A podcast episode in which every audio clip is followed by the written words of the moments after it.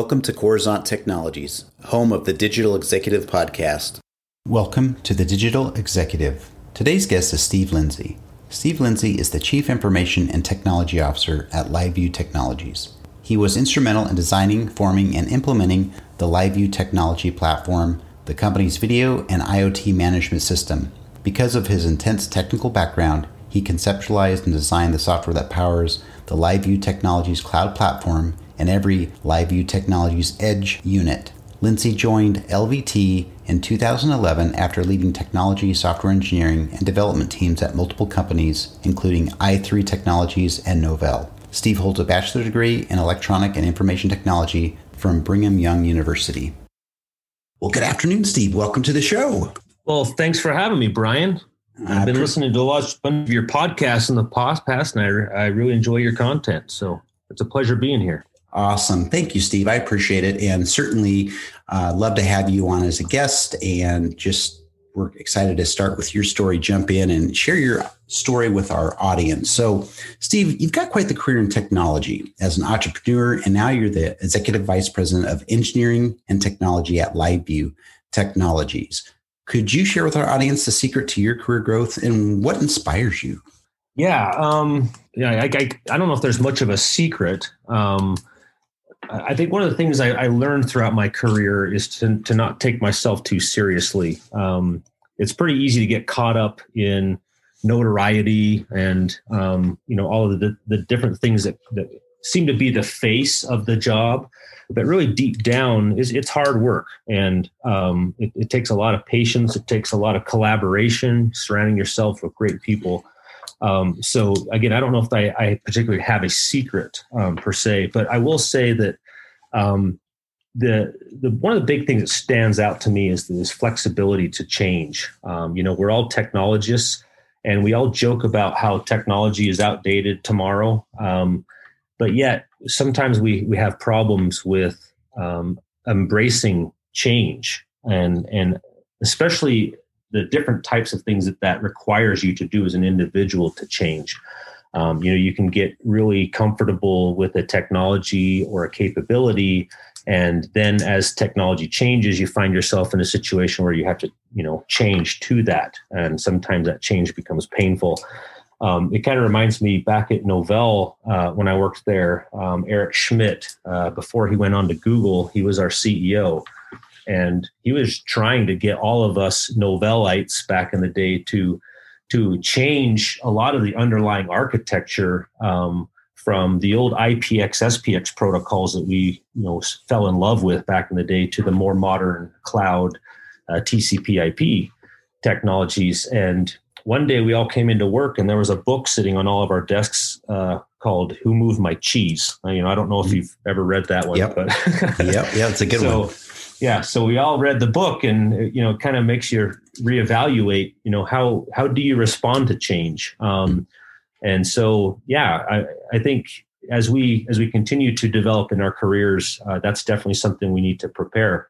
And then the other thing i always found um, i guess it's one of those things i was born with um, and i think you'll find that a lot of executives are this way where you have the ability to communicate with people. You have the ability to have a business mind but then you can also wrap around you know your head around very complex technical issues. And so that wasn't really hard for me to to come up with but what was hard for me was to put my own agenda aside and re- and realize that I'm part of a greater team. Um, I'm part of a group of individuals who have been tasked with you know either shareholders or whomever to continue to build a company. And my way isn't the only way. And and so you have to learn to collaborate. You have to learn to as we say at liveview technologies we like to say check your ego at the door and come with the ability to listen to others understand what their perspectives are and then contribute your perspective into it and then collectively come up with the best answers. So you know i think that just those fundamental concepts, um, you know, they don't change from opportunity to opportunity. Um, and if you can keep those core foundational things in place, um, you know, you're able to continue to advance in your career. Um, and yeah, so I think that's what's paid off for me thus far. Um, I don't know if you have any other thoughts around that or experience around that.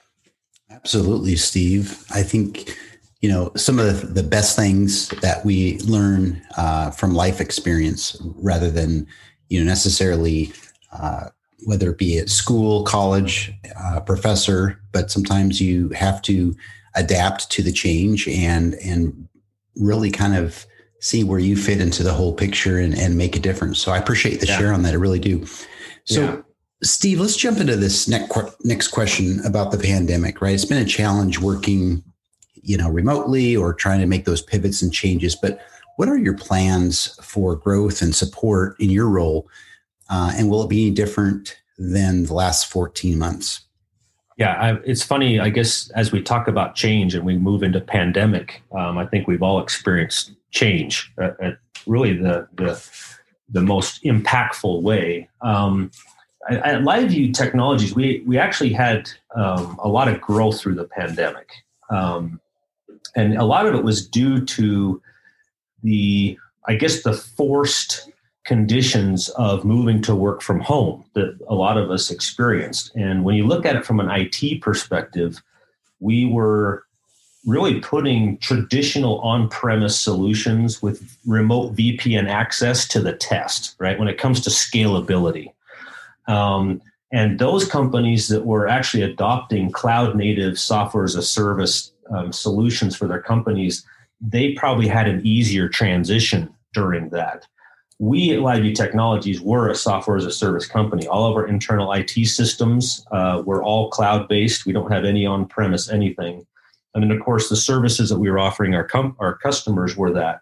And so, what we saw was a lot of growth um, due to um, you know one of the product capabilities we have is to be able to either augment or replace uh, manned security on locations. And, and obviously, during a pandemic, a security guard doesn't necessarily want to go and put themselves in harm's way um, with a biological agent. So, um, we were seeing a lot of our customers moving towards technology to be able to solve problems that a human normally would have done.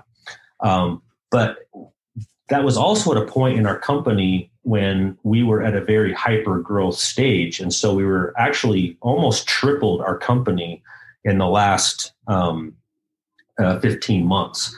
And so in that hyper growth, the big challenge we have is trying to maintain culture in the company, trying to get process and procedures and all of these things that typically happen with a hyper growth company in place.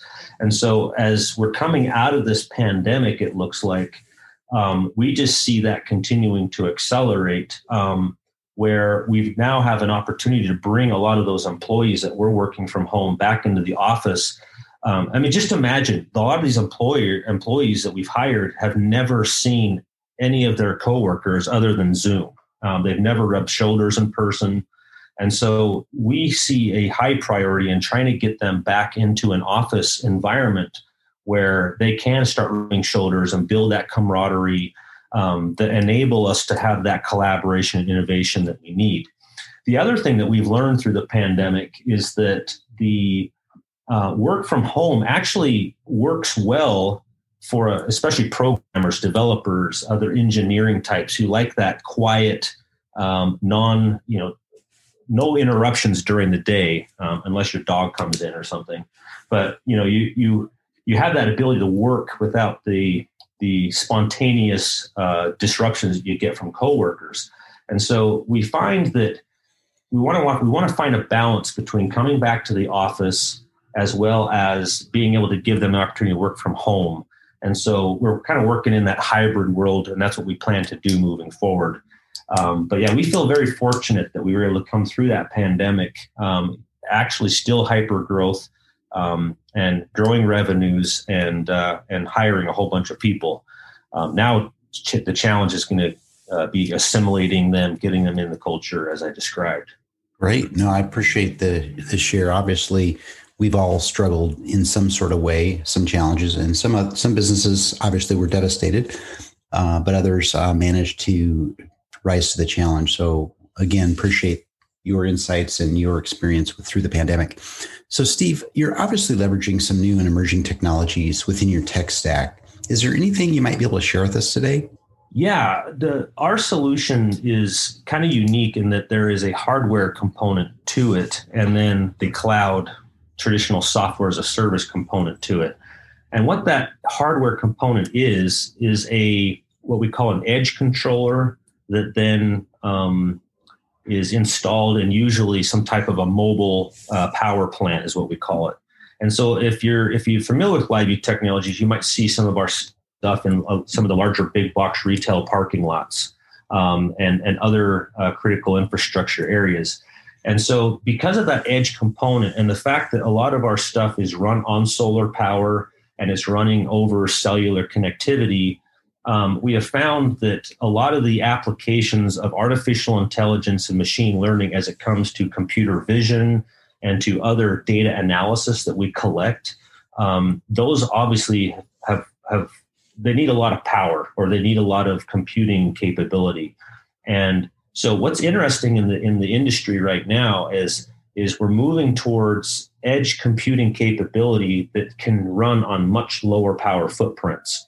Um, so a lot of the work that you see coming from NVIDIA, where they had um, a lot of their Jetson and Xavier type GPUs that really can run low power but, but crunch a lot of AI computation, and then even the advancements with Apple and their M1 chip, where they're trying to do more with less power. That whole industry is is very applicable to to us and the and the problems we're trying to solve for our customers. And so that's been a very interesting um, development to see over the 10, 15 years that we've been around. Um, obviously, cellular connectivity with 5G has been um, something that's that's been interesting to see. Um, but you know, when we first started, we we were working with uh, GSM, um, the old 1X cellular connectivity, and then we saw uh, 3G, and then moving into LTE. So we've been able to see that whole transition of cellular connectivity. But yeah, right now it's really about edge computing and how do you get as much processing power done on the edge, minimizing that data transfer uh, over those cellular connections or any type of broadband connection for that matter um, to cloud services that then allow customers to interact with that data.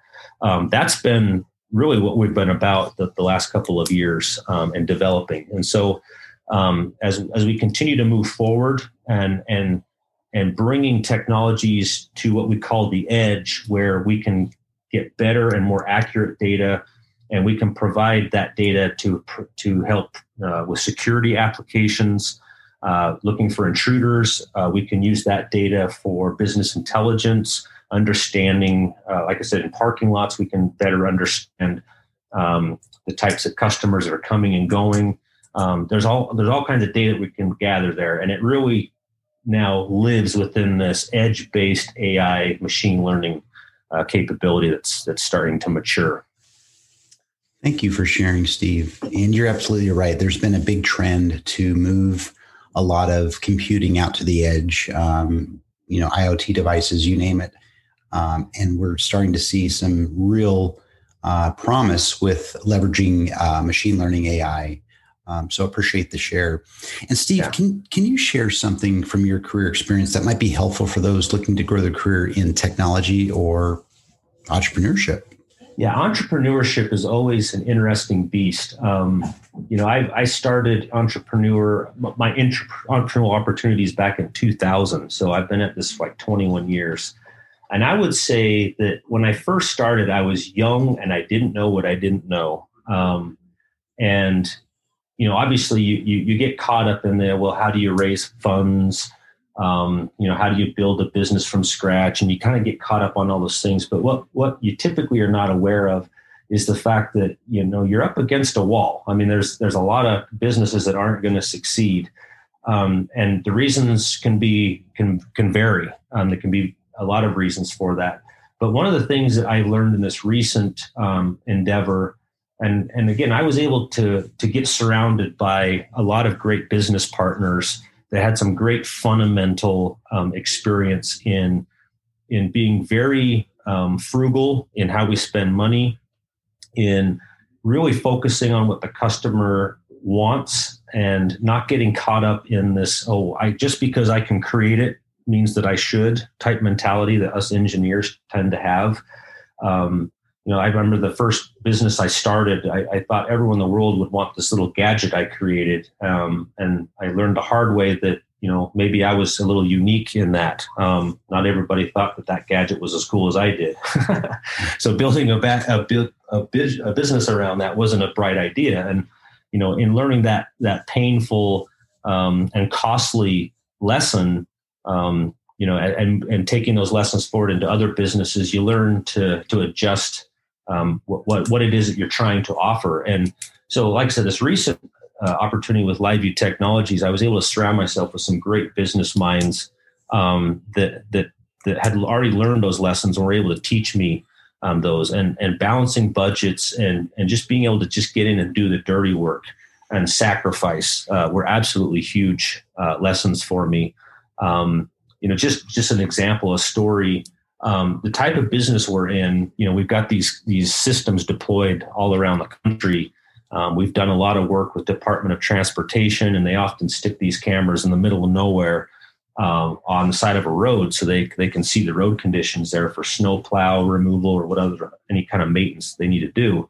And so I would find myself on the road for days on end, um, just visiting each one of these sites and either troubleshooting issues or provide, you know, doing maintenance on them um, at the same time that I was coding um, um, back at the office. Um, but you know, you think about coming from some of these nice high tech companies, you know, like I was at Novell, and then you find yourself in an entrepreneurial world where you know you're you're on fold up desks and you know you're skipping paychecks uh, every so often because you got to make sure you can hit payroll for everyone else. Um, you're out in the middle of 30 below zero weather changing electronics out of a, of a system that's failed on the side of a road you know you find yourself in really tough situations. And you just have to know that that's what's going to happen when i go into it. It's not it's not all overnight success. In fact it never is overnight success. Um, there's there's usually years and years of struggle in there um, before these companies really become something that uh, now you can start uh, you know having things a little bit nicer maybe get a real desk instead of a folding desk.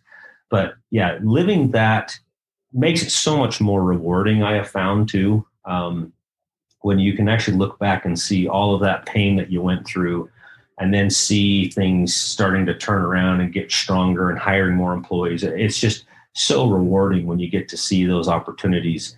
Um, but you know just going anyone who wants to start a business just know it's going to be tough and you're going to make sacrifices. You could fail. Um, I had two failures before we actually started having some success with this company.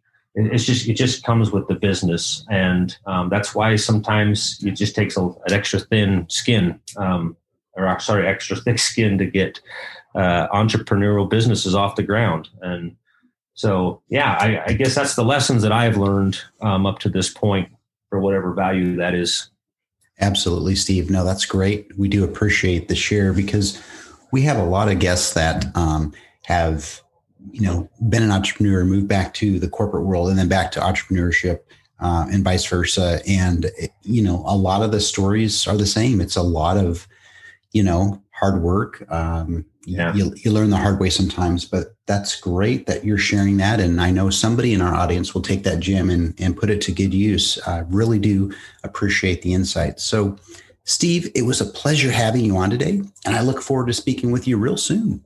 All right. Excellent. Thank you, Brian, for the opportunity. Bye for now.